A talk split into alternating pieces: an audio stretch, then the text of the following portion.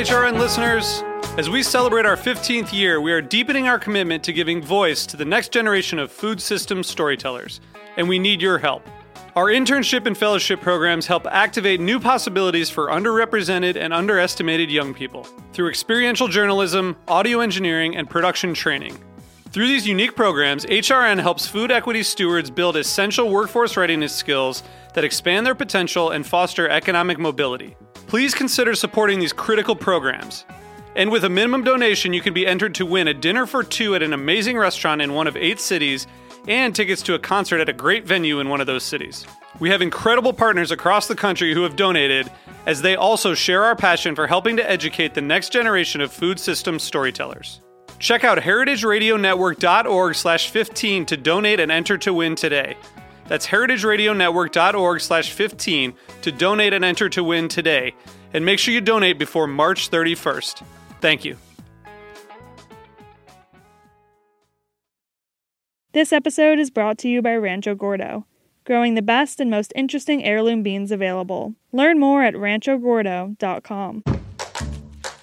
This week on Meat and Three, we're embracing the spooky spirit of Halloween, from zombies to witches. We're exploring the odd, the occult, and the taboo in the world of food. There are restaurants with no storefront, shrunken down into hundreds of square feet versus thousands of square feet. No servers, no hosts, nobody taking your order. The rats in the sewers are now smelling, all of a sudden, fresh food molecules. And those rats were like, holy cow, follow that scent.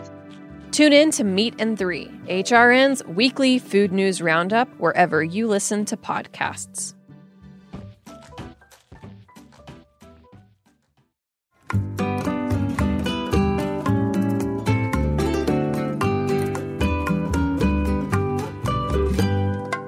Welcome to Cooking in Mexican from A to Z. I'm Aarón Sanchez. And I'm Zarela Martinez. And today we're going to talk about an extremely important ingredient. Uh, you could say the foundation ingredient of Mexican cuisine. We're going to be focusing today on the Mexican corn kitchen. And, Mom, who do we have here with us? We have a very special guest. Well, it's going to be a very specific Mexican corn kitchen because um, we have here Zack Wangeman, who is from Oaxaca. I have known his father for a long, long time, and his mother, of course. They had they have this most spectacular bookstore in Oaxaca City that you can imagine. It's called the Tajin. Uh, Is that what it's called? Uh, Amate Books. Amate Books, exactly. Sorry about that. So, so that's how I know Zack of him uh, since he was a little boy, and and then coming over here to the Culinary Institute, and then when he got up and this went to to uh, trail at per se, or you were actually worked there. But I understand that before that you went and do, did a little a little kick in with Aarón, no? Yeah, at Centrico, you came in as an as an intern. Yeah, when I was 16, um, Yeah. I was still um, trying to decide if cooking is what I wanted to do, and, and that definitely helped uh, seal the deal. Oh man, well, I, well, I, well, I was honored to have you, and we're more more excited to see all the great things that you have coming up, Zack. Um, you, you you are t- you're taking on an enormous enormous subject matter and an enormous task. Can you talk to me about your projects that you have coming up? Um, yeah, so uh, opening up a small tortilleria that uh, does uh, tacos and antojitos on the side. Antojitos being small apps that are um, focused around the masa, like memelas, empanadas, gorditas, Sopes. Yes, sopes. It's a very it's a very big vocabulary and it's always a little different from state to state. So it's about celebrating that diversity, but also more importantly, celebrating the diversity of the corn. So trying to mill a different corn every day and telling and sharing the people what that corn is, um, and sharing the stories behind it. Not not not just saying, oh, it's blue or yellow, but also saying, hey, you know, this is a zapalote chico from the isthmus, and it it harvests in within two to three months. And you know, there's just all these great stories behind corn that we're excited to share. Well, that's what we want to hear because this is what makes uh, an ingredient come to life. Yeah. You know, I have um, when I went to to Yucatan the first time, I was taken to this um, birthing ceremony by a healer, and there was a young girl lying on a petate having a really hard birth. So Roberta Loesa, who was the, the healer who had taken me there, got a handful of chili and threw it in her face, and the girls did a mighty sneeze, and the baby came flying out. But they carefully got him and, and cut his umbilical cord over a perfect ear of corn. Mm. And that, that was called La Sangre del Niño. And at one time, that, that ear of corn was supposed to support him all his life. Yeah, isn't that beautiful? You know, the Aztecs were considered the people of corn. You know, they kind of lived their life around the harvesting of corn. Uh, can you talk, Zack, in specific about how you get your corn, what corn you have? You bought a beautiful array that, that we have here, different colors, shapes, um, and I would imagine, of course, flavor profiles. Can you talk a little bit about how you're sourcing your corn, how you're processing it, and how does it get to from the stock to the plate? This was actually was a big debate for me because I'm primarily a cook and I like to focus on the food. And as romantic as it sounds, going to Mexico and trying to source all this corn with all the importation laws, and then I started meeting all these wonderful people along along the search that were just about passionate about the subject and more focused in that whole area of working with the farmers and you know going up there with engineers and helping them and giving them the resources they don't have like soil analysis mm-hmm. and um, things like that so i'm bringing my corn up with uh, a company called tamoa mm-hmm. um, which is a great company francisco musi is the owner and he's very focused on on the land and on the farmer and he's very worried about you know just having slow slow growth and just growing the right way. Mm-hmm. Like like they did with vanilla, but I think the most important part about this is the fact this is how benevolent and generous corn is. Because corn will adapt to whatever type of, of ecosystem that there is. You know, it, will go grow in the desert, it'll grow in, in the high mountains, and you probably know have a definition of which one grows where, no? Mm, yeah, it's, I mean, it's amazing because um, corn needs human intervention to grow. Oh, that's one of the most beautiful things. If if it just falls to the ground, it will overcrowd and not proliferate. I understand that it won't fall to the ground. It, will it, just stay on the cob. Oh, yeah. it, it, it, needs a, a, human being or a machine to get the kernels out of that. And, and, and wonderfully, that's, that's what allowed the ancient Mexicans to be able to settle down because they found a crop that they could eat and they could eaten with beans and and, and squash became a perfect protein. So corn is you know sacred to us because of, of that thing because it's a symbiotic relationship. They he, they need us and we need them. Yeah.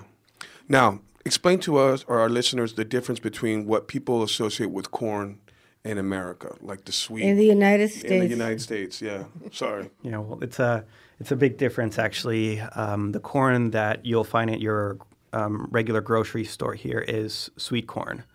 And like the name says it, it's very sweet, which means it has a lot of sugars, um, which are a starch, but they're a lot simpler starches, right? When you get other corn, corn that's like better for tortilla making, um, you want larger um, starch chains, you know, which is kind of like what, what, you would make cornstarch out of. It's what you would make polenta out of. It's what they use for field corn. Yeah, exactly. that's animals. what I was saying. But it, it, that's a it's called flint corn, or or um, or what is it? hardcore? Yeah, it's hardcore. It has a hard starch. It doesn't have the soft starch that make makes for those wonderful mm. chewy tortillas. And that sweet corn, if you were to dry it, it would dry like a raisin because you think of all those sugars mm. that are in it. That's a very good that point. Just evaporate and just.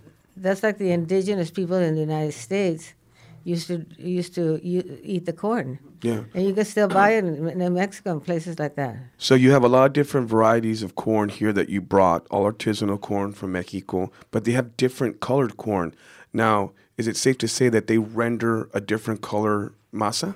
Yes. Oh. Um, they do, and they they change in color a little bit with the process, but depending on the amount of cal, because the cal can change the color.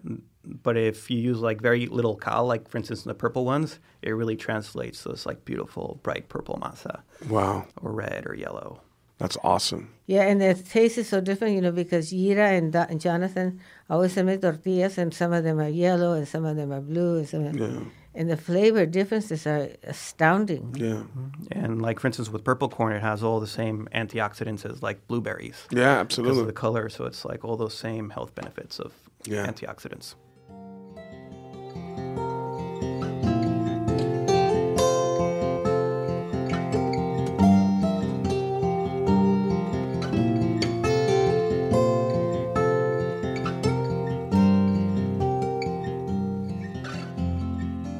This episode is brought to you by Rancho Gordo. Over the past 19 years, Rancho Gordo has led the revival of heirloom beans, taking the lowly bean from a healthy but neglected member of the vegetable family to a near superstar status ingredient. From growing the best and most interesting beans available to making sure all crops are fresh and a pleasure to cook with, Rancho Gordo's mission is to encourage cooks to experience and enjoy the unique flavors of heirloom beans. Rancho Gordo produces nearly 30 varieties of heirloom beans and lentils, as well as corn, grains, chilies, and other cooking ingredients. You can learn more at ranchogordo.com. That's R A N C H O G O R D O.com. So talk to us a little bit more, Zack, about yeah the process. So you, you, you source your corn from this this this great company in Mexico. It gets to you, and what what what state is the corn in when you get it? Um, well, it comes in basically these giant um, uh, Ziploc bags um, that it's important to keep it airtight. Yeah, it's yeah, it's like it holds like 50 pounds of corn, um, but they need to be Ziploc because it prevents um, you know little bugs and stuff like that. And since they're not sprayed with chemicals or fertilizers, the airtight container is is a big key in the process. Okay. So when it arrives at the restaurant, it has already been harvested, dried on the plant, and degrained. So the actual corn husk is actually it when the rainy season happens, right? Then it, it, it's dry. They they actually dry on the on the on the plant. Yeah, so fo- you you basically follow the seasons of the year. In Mexico, you don't get so much the winter and the fall um, and spring and summer like you do here. You basically have the rainy season and then you have the dry season. So you harvest at you plant at the beginning of the rainy season, and then the plant gets to evolve um, during the rainy season, and then the rainy season ends, and then the plant matures and dries. Gotcha. So you get your corn when it's been plucked off of the, the actual cob, and and then it's been dried, plucked off the cob, and then you get, you get it at your restaurant. It gets degrained by the farmers and also sorted. Um, and so, yeah, then we get this corn and um, we cook it, and we start this very complicated process, complicated, simple process called uh, nixtamalization, which is boiling the corn with um, calcium hydroxide. Cal, yeah. Yeah, So- cal.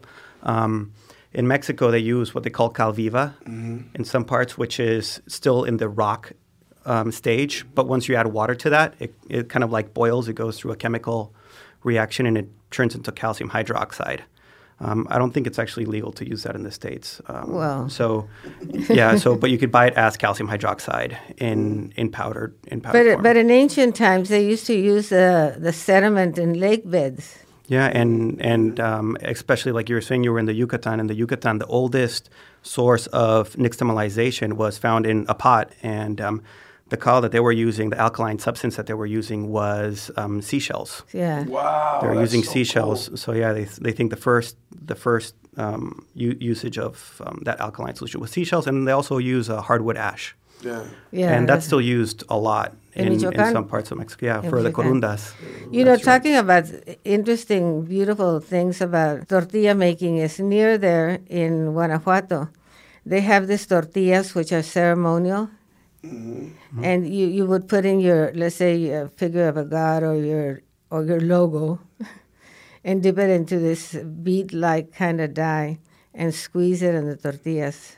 Yeah. Yeah, for all those who don't know, Guanajuato is beautiful. It's a beautiful place. to But visit. you, you know, what you were talking, getting back to nixtamalization, is you were telling me that each region has a different way of nixtamalization.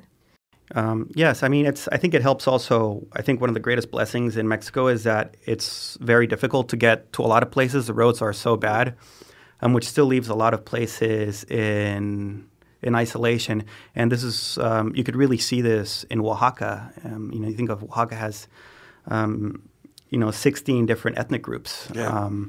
Um, and so each one has developed their own taste for their tortillas and for the way they mix nixtamalize and for the way they like their corn. And that also is important for the raw material because, like, I mean, for instance, in Oaxaca and the Valles Centrales, you make the tlayudas, Of course. right? Um, which is a corn that is, you, to make those big tlayudas, you need a, a starcher, you need a harder corn. Yeah. I thought I Um, thought it was the other way around. I, the soft corn is the one that gives you the big tortillas and the toothsome, wonderful feeling. Um, well, I think bolita is a little bit of a harder harder kernel, but there's there's um, there's a scale, and probably on the far end of the scale would probably be popping corn and crystalline, and then in the other end it'd probably be corns more like cacahuacintle, Exactly. which they use for pozole. Well, you know, you know they what, really want if, that what- if it starchiness. is because you squash the corn, and then when it's floury, it breaks up into flour. Yeah. Mm-hmm. All right, so let's get back on track here, okay? I hate to be the bearer of bad news, but you, you touched upon you get your corn, you boil it in cal, and then what happens after that? Um, so you boil it in cal, and a standard recipe is one one percent um, of cal um, per the weight of the corn. Okay. And so you have to boil it, and how long you boil it for depends on the varietal of corn. If it's more floury, like Zarela said, it requires a much shorter cooking time than if it's a harder kernel. It could take you know up to an hour.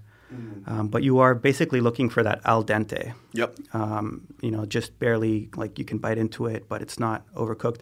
Particularly if you're going to use it in a soup Yes. or a pozole. Yeah. And then so at that point, you you've you've cooked the corn in the cal, and depending on which variety of corn, it could take more time or less time. Then you let it sit in that liquid for a little bit. Yes, it's very important Yeah. to let it sit and um, really fully absorb absorb the water. Um, this is actually, I think, I mean, this could be arguable, but I have big, a lot of big tortillerias that cook like a thousand pounds of corn. Um, when they're cooking their corn, it's so much that it'll overcook unless you have an efficient way of cooling the entire thing. Mm-hmm. So what they do is they have to mill it immediately. Oh, um, so that really affects the flavor. Yeah, it's not as artisanal as you know giving it the time it needs to fully hydrate and mm. soaking it overnight. But just the fact that you have the right corn Yeah.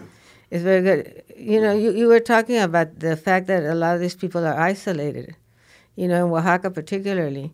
Well, that's one of the reasons that they've been able to to keep their native corns because co- corn cro- cross pollinates immediately. So when they start trying to bring this native corn here to the United States and they plant it, it cro- cross pollinates with the field corn that's here, and it's, and it loses all its properties or most of its properties. No. hmm And um, I, a good way to see that is each corn silk is connected to an individual kernel.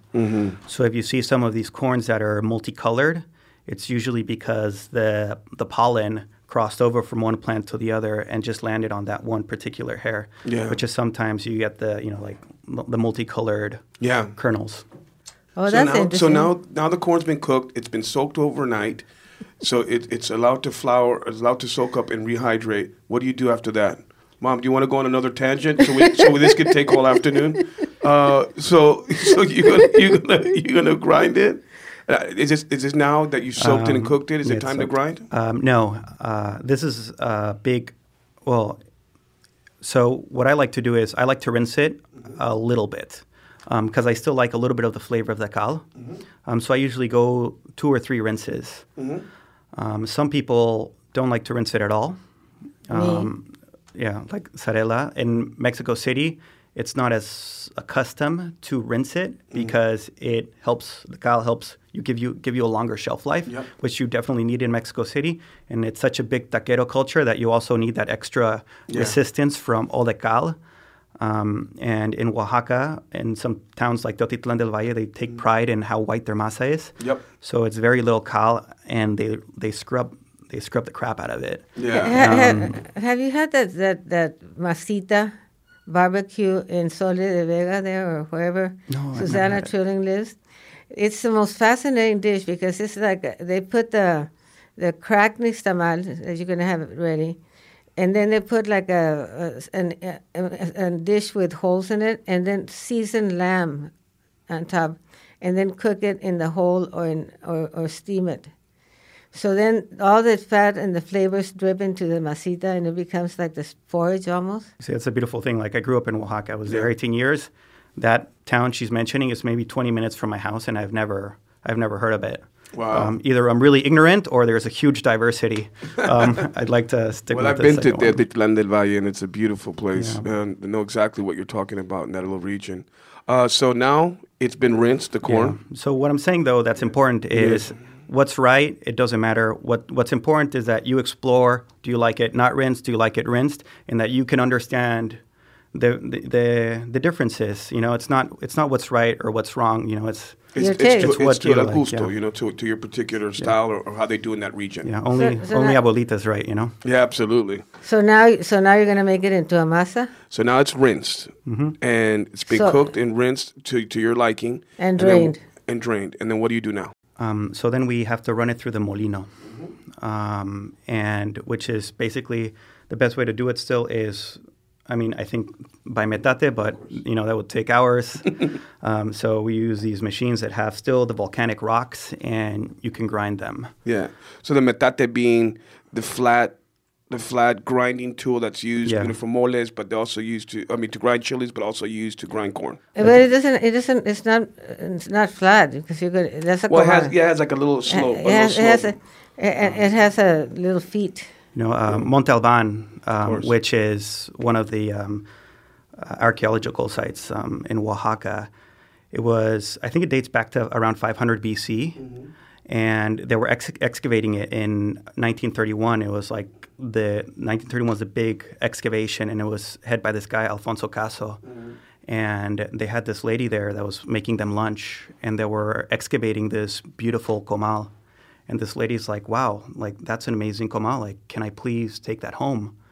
But uh, that's like one of my dad's favorite stories. But I think it's so cool because you go from 500 BC to 1930, and it's like people are still using the same technology. It has not evolved because it's such a proficient and beautiful piece of equipment. and a, and a system that and there's so much pride behind people's tools whether it's the metate or the comal they're passed down to, from generation to generation And some of them keep a certain metate, you know, for one particular thing. yeah You know, there's people that only use it for chocolate. There's people who only use it for masa, and then there, there's uh, there are chiles. other people who who use it for moles because they want the flavors. You would ordinarily think that you would want all the flavors to combine, but but not there. You know, because you want it, the flavors to hit you at different times in, your- in, in your palate, not yeah not all emulsified. You know. so now we've gotten the corn and you put it to the molino or the gr- uh, a grinder in, in, in english right or uh, so a way to break it down and process it And they can do it at home too, because there's a, a, a place here. I forgot. It's a very well-known kind of old-fashioned instrument uh, equipment place that you get online, and you can actually get a a, a, a, a molino. Yeah, Yeah. it has like a tabletop attachment. I've and you seen just it. hand crank it.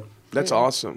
So now that you've ground it, now so now you have in essence a live product. It's like your masa, fresh masa is something that is so so beautiful at that point, right? Yeah, and I think the grind. Uh, something else to mention is it can vary from what you want to use it in. Exactly. Um, you know, for tortillas, you want as fine as possible, but for tamales, you might not. You might want it a little bit more martajado, they call Yeah. it in Spanish. I think that's an important point to mention, Zack, because now, like back in the day, when you get something like a dried corn flour like maseca, what you call masarina, it would be really kind of one grind. Now you see these these big companies that do maseca, or, or like maseca, for instance, they have different grades for tamales. They have certain masas that you can buy for specific recipes, right? Exactly. Um, but yeah, so you you grind it to depending on your application on Yeah. and what size, um, and then it's very important to let it cool. Yeah. um, because if you start adding water and hydrating it while it's still hot, you'll you'll never know for certain the right amount of water that goes into it. So it's very important to let it cool and then add water. And oxygenation is very good for masa. The more you mix it, the better. It's not going to develop gluten like wheat is, um, but incorporating oxygen into it does. I find help for like a fluffier, nicer tortilla. Yeah, because if they, uh, you know you've made a really good corn tortilla if it fluffs up. Yep. You know, when, when we were at the ranch, I mean, I grew up in this cattle ranch in Chihuahua. and we, it was in the summer and, and it's holidays. It was always filled with cousins and and and otherwise, and then other times it was just a family. We always had corn tortillas for lunch, with a with asadero, and they would they would bring this wonderful mozzarella like cheese mm-hmm. to the table and, and squeeze it on the first on a wonderful corn tortilla with salsa that my mom used to make. Mm. But at night we always had flour tortillas.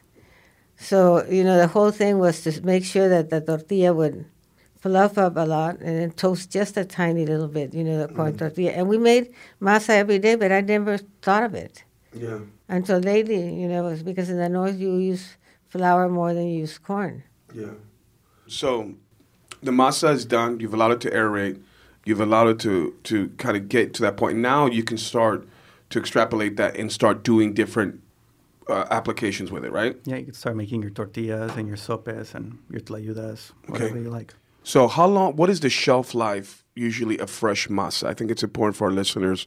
It, it depends a lot on the climate. Like you have a lot of very easily digestible starches in the open, so it, it will ferment very quickly if left outside in warm weather. Yeah. Um, which is another reason why they add, you know, a lot of the cal in Mexico City is to prevent that because refrigeration isn't, you know, as Yeah, but you know there there are tamales that people like the masa agria. Yeah. Uh, You know, you, you know, people. Some people like the soured Yeah. masa, and it's for tamales particularly, and it's a, it adds a really nice tanginess. Yeah. You know- it's almost going bad, but not there. They're pulling it Yeah. right before it will it will spoil. Yeah, it's delicious. Um, but I've kept masa in the fridge um, up to five days. Is it as ideal? Um, no. Um, it's definitely curious just seeing the evolution. But I would rather I would rather press all the masa and save the tortillas in the fridge. Yeah, I agree. Um, bring the tortillas back to life. You know. Yeah.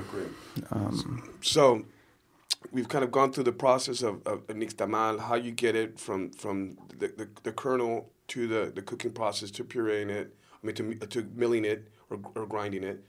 Uh, Zack, can you talk a little bit about all the wonderful varieties of corn? Uh, you brought some here. Uh, you brought a beautiful array of different uh, artisanal heirloom corn. Uh, we know that there's 60 varieties of heirloom corn in Mexico. In the- Oaxaca. and there's 35. Oh, or- yeah, you're right, 35 are from Oaxaca alone. So, uh, can you talk a little bit about all that and, and the heirloom process and how these, these, these strains of corn are being rescued and brought back? Um, well, it's very cool because, as we mentioned earlier, it's all these areas of isolation, basically. So, for instance, earlier we mentioned the Zapalote Chico, um, which is From the isthmus. which is from the isthmus, um, and the isthmus region. Uh, it, it's known to be very windy, extreme winds, and so because of that, the plant has developed over time extreme elasticity. So the wind will knock down the plant, and then it'll bounce it right up. There's another one from the Mixteca called um, cajete, which they they actually plant during the dry season, and when it starts raining, it, it comes up, and it almost always gives a harvest. Mm. It's extremely drought resistant, and it also has these cool like air roots that are hanging from this stalk that attracts a nitrogen fixing bacteria that produces this gel. So technically, the plant has developed a symbiotic relationship with this bacteria that allows it to self nitrogen itself. Wow. You know, and this Yeah, is all I this told you it's a genius plant. this is all yeah, and this is all just product of hand selecting and seeing what you like, um, and it's and it's a process that's been happening for ten thousand years. Yeah. And, and do you uh, primarily utilize Oaxacan corn as a proud Oaxaqueño? I am biased, but I am, and you know I hate to admit it, but there's also some really like Tlaxcala has some like really beautiful corns. Yeah. Michoacan has some really beautiful corns. of course. I'm trying to keep an open mind. Um, It is el orgullo, you know, you, for your for where you're from, and I think that's beautiful. You know, the one thing that you brought up to me, and, and I and I actually questioned it. I said, "Where did you get this information?" Because he was saying that in ancient times it was the women who developed the, the corn, because they because they were the ones who were cooking with it and everything, and then they said this works, that doesn't work, and so I, I said, "Where did you get that information?" Because I haven't read it.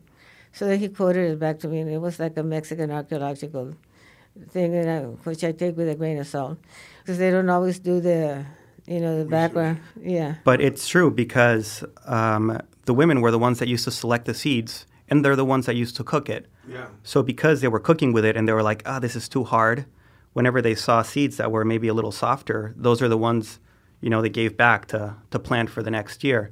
So I, I definitely do think domestication of corn is mostly attributed to women. Absolutely. It's also you think about it from a spiritual standpoint. It's like, you know, women give life. You know, Yeah. they're giving birth to the corn as well. I think there's something to be said about that. Well, you know, that's that's a very Mexican kind of thing, particularly if you go to a house, a poor house.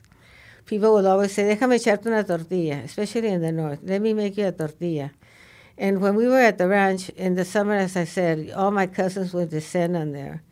And we were, and we would, I would lead them in the morning in, on horses, you know, with a, a rain cape in the back because would, if we were lucky, it would rain.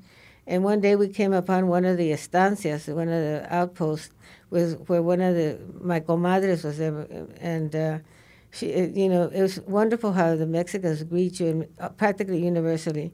They, they they get there and they get a pot of water and they start putting on the dirt floor if that's what they have.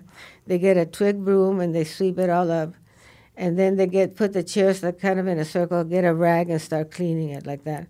And she says, well, "You didn't let me know you were coming. What am I going to make for you?" And she, she thought about it and she said, "I want to make you some enchiladas. I'm to I'm to and I'm going to make the tortillas myself, which of course it had to there." And, and she said, "But I'm going to puree the chili with my hands, so that my essence is in there in this dish, and that is going to be my gift to you." And that is it. Usually starts off with a tortilla. That's beautiful.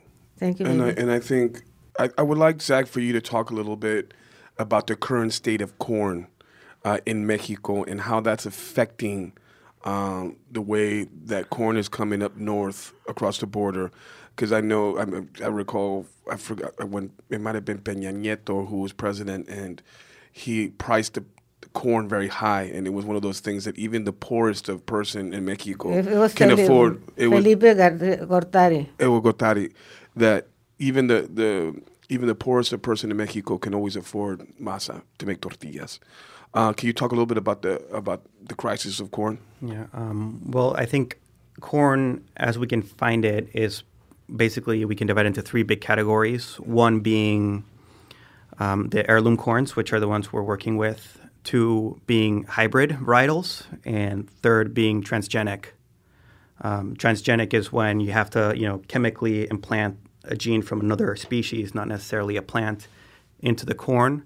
And hybrid is when you use different varietals of the heirloom ones or of to cross pollinate to try to control and create more standard, like same height, same, you know. And that's usually the farm that that's like usually the the farming style that promotes uh, monoculture Yeah. and things like that, which I'm not really a fan of, but it's also what we need, you know, to so that everyone can can eat. So I don't necessarily see hybrid corns as a bad thing. Um, I think what is important though is these heirloom varieties that gave birth to or helped give birth to a lot of the hybrids um, are getting forgotten and not forgotten by us, but forgotten by the farmers because the farmers they don't really realize the diversity there is. They don't. I don't think they really realize that there are the guardians of these seeds Yeah. that them and their ancestors have been planting for over 150 generations, which is amazing. So it's like when people go up to these farmers and they're like, "Hey, you're growing this amazing things, and you need to value it Yeah. because you and your family have, you know, created this culture, and you know, it's not just an ingredient; it's your way of life." Yeah. Um, but you know, it's it's difficult. Way of life is is hard. I think the average income for of a like an, a small farmer there is three thousand pesos a month, which is like nothing. You know, Co- Coca Cola is cheaper than water, so it's like their kids have diabetes Yeah. at like twelve.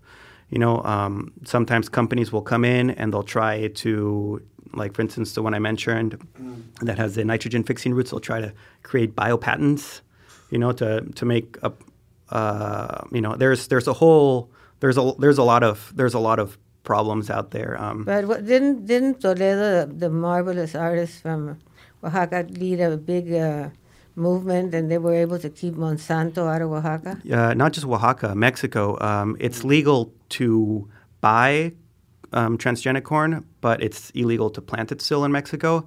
And every year they try to get in, and every year um, this community gets together and fights them off. And Toledo was a big supporter of that group. You know, he, Yeah. he's yeah he sadly passed away. Um, Did, did, did last you year. did you see what I bought? That that marvelous piece. It's a an ear of corn, all dressed up in its beautiful leaves and everything, in a sarcophagus. Yeah. Uh, Because it, it says something about the death of corn. Yeah, I mean, you know, you- you're talking about these varieties of corn, these heirloom varieties of corn, and we're losing them a lot to the open pollination of GMO, uh, GO, GMO corn, right? Yeah. And that's a huge, a huge deal. It's a political issue. It's something that really affects so many people. So, I think you're doing something very valiant and very important, Zack, by preserving these beautiful heirloom varietals. No, and make it a reality because nobody, nobody is doing anything about with these products right now. You're going to get a lot of press. Everybody's going to follow you. You're going to you're going to be able to change how corn comes in here to the United States because there's going to be such big demand.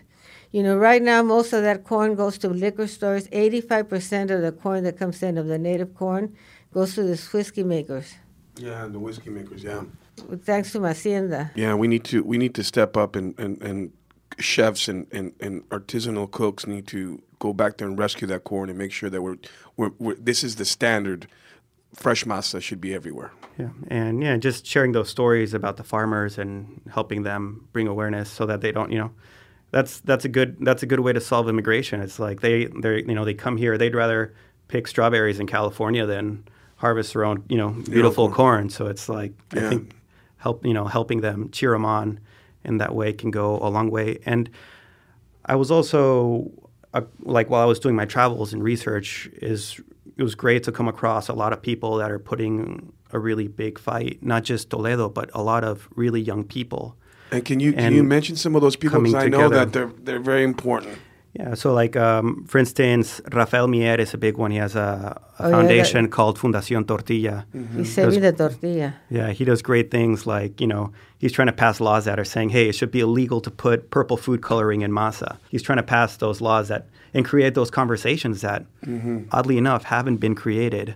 Um, you know, there's Flavio Aragon, who's uh, works in the INIFAP from Oaxaca, and um, he's been at this for almost 20 years. And I think it's really cool that he just he's been going at the farmers and like what we're saying, just promoting their own pro- their own corn to them and teaching them basic science to like prevent cross pollination. Maybe the neighbors, you know, planting GMO or a contaminated seed, and how to help keep your varieties as pure as possible. Yeah. And yeah, he was doing it. Imagine 20 years ago on a government salary. It requires it oh, requires a lot of passion. You know, we have I think Zarela's friends also, Jonathan and Gira Barbieri. They're mm. doing a great And documentary. Fulvio, and Fulvio Cardi, my friend. Yeah, for many the, the, the master of, of all that.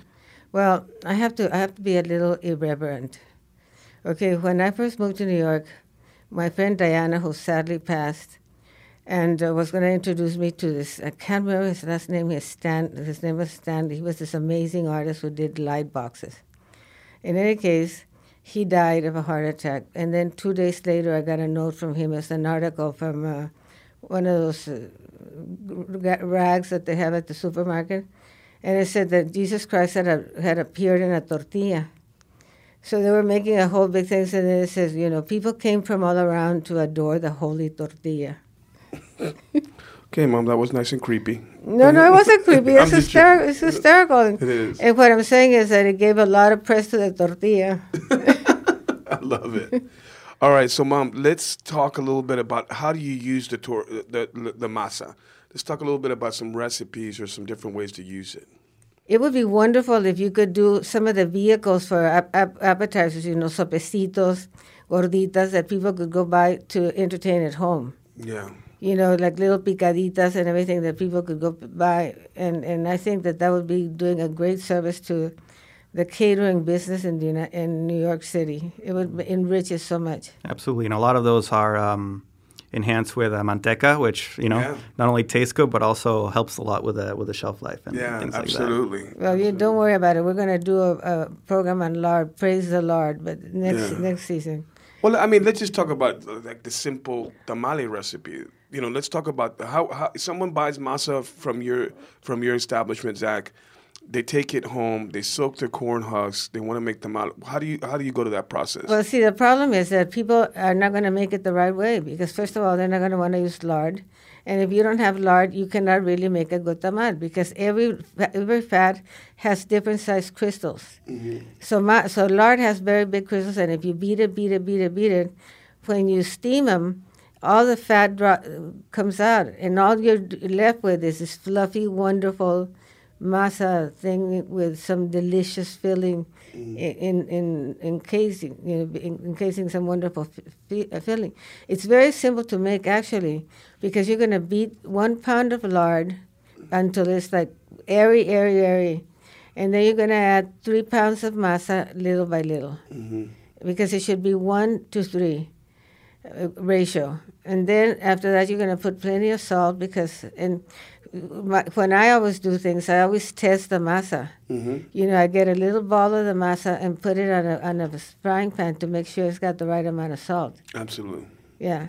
So then, so then that's so that's that's how you make a tamal dough, and then you just spread it on soaked on soaked corn husks or banana leaves, And, and steam it. and steam it with, with a delicious filling in it, Yeah. And, and or not. yeah.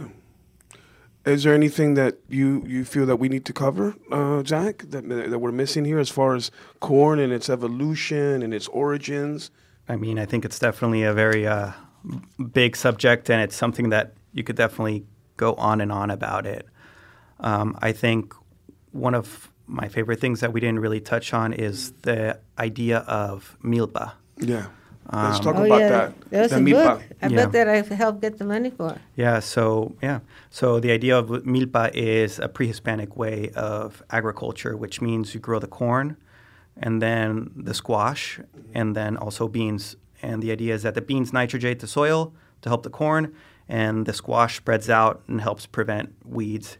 And then there's also some some weeds that are actually incredibly healthy for you, um, quelites they call. Yeah, of um, course. Well, that's Mexico. that's very that's very interesting, you know, because in Veracruz, you know, there's like borders on seven states, so then it's uh, so there's seven different cuisines, and all the the food of the mountains is a lot of greens and uh, greens that you don't find. But we're actually we're going to cover this tomorrow. So I think uh, one of the, my favorite things to do with masa that isn't very common here is to use it as a thickener um, for like moles, like for instance mole amarillo. Yeah. Mole amarillo is m- one of my favorite simple sauces, which is just uh, toasted chilies with a little broth, and um, it depends on the protein. A lot of times hoja santa, Yep. which is um, very like root beer flavored, um, and you just blend it and you shear in the masa into the blender. Or I mean, chili Yeah. atoles from, Chili atoles. from from Veracruz. Exactly. Yeah. Um, Corn is a, a subject that you could do a whole podcast on it. Yeah. It's, it's it's a huge thing. So hopefully we'll be able to touch on different kinds of things in subsequent programs as well. Yeah. Zack, um, could you give uh, our listeners a way of contacting you, keeping up with what you're doing? Uh, is there a website? Is there an email that people can reach out to you? Um, well, yes, you could always reach out to me at uh, zach at sobremasa.com for email, and then we're also on Instagram at sobremasa. At Sobremasa. At sobremasa is probably the best. Okay. And if you want to read everything about corn, I wrote a 4,000 word article for the Daily Meal on corn where it's called In Mexico, Corn is Life. And if you go to my website, I mean that that te- that that talks about how corn is used in all different kinds of things. That's what I'm saying. That it's a huge subject. Yeah. But in my website, I have tons of recipes for masa for everything else. For so the recipe for today was the, the masa for the tamales. How about that? Yeah. Well, Zack, uh, we're beyond grateful for your presence and sharing your knowledge, and we're going to continue to support you and be there for you. You're doing something that's so admirable and so necessary. You're uh, you're you're preserving a, a way of processing corn that is ten thousand years old, and you're making sure that people are, you're sharing that with a huge audience. Thank you so much, everyone, for listening. I'm Aarón Sanchez.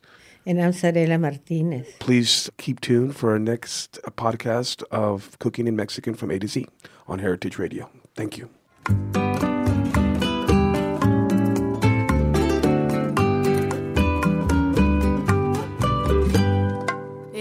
Cooking in Mexican from A to Z is powered by Simple Cast. Thanks for listening to Heritage Radio Network, food radio supported by you. For our freshest content, subscribe to our newsletter. Enter your email at the bottom of our website, heritageradionetwork.org. Connect with us on Instagram and Twitter at heritage underscore radio. You can also find us at facebook.com slash heritage radio network. Heritage Radio Network is a nonprofit organization driving conversations to make the world a better, fairer, and more delicious place. And we couldn't do it without your support from listeners like you. Want to be part of the food world's most innovative community? Subscribe to the shows you like. Tell your friends and please join the HRN family by becoming a member. Just click on the heart at the top right of our homepage. Thanks for listening.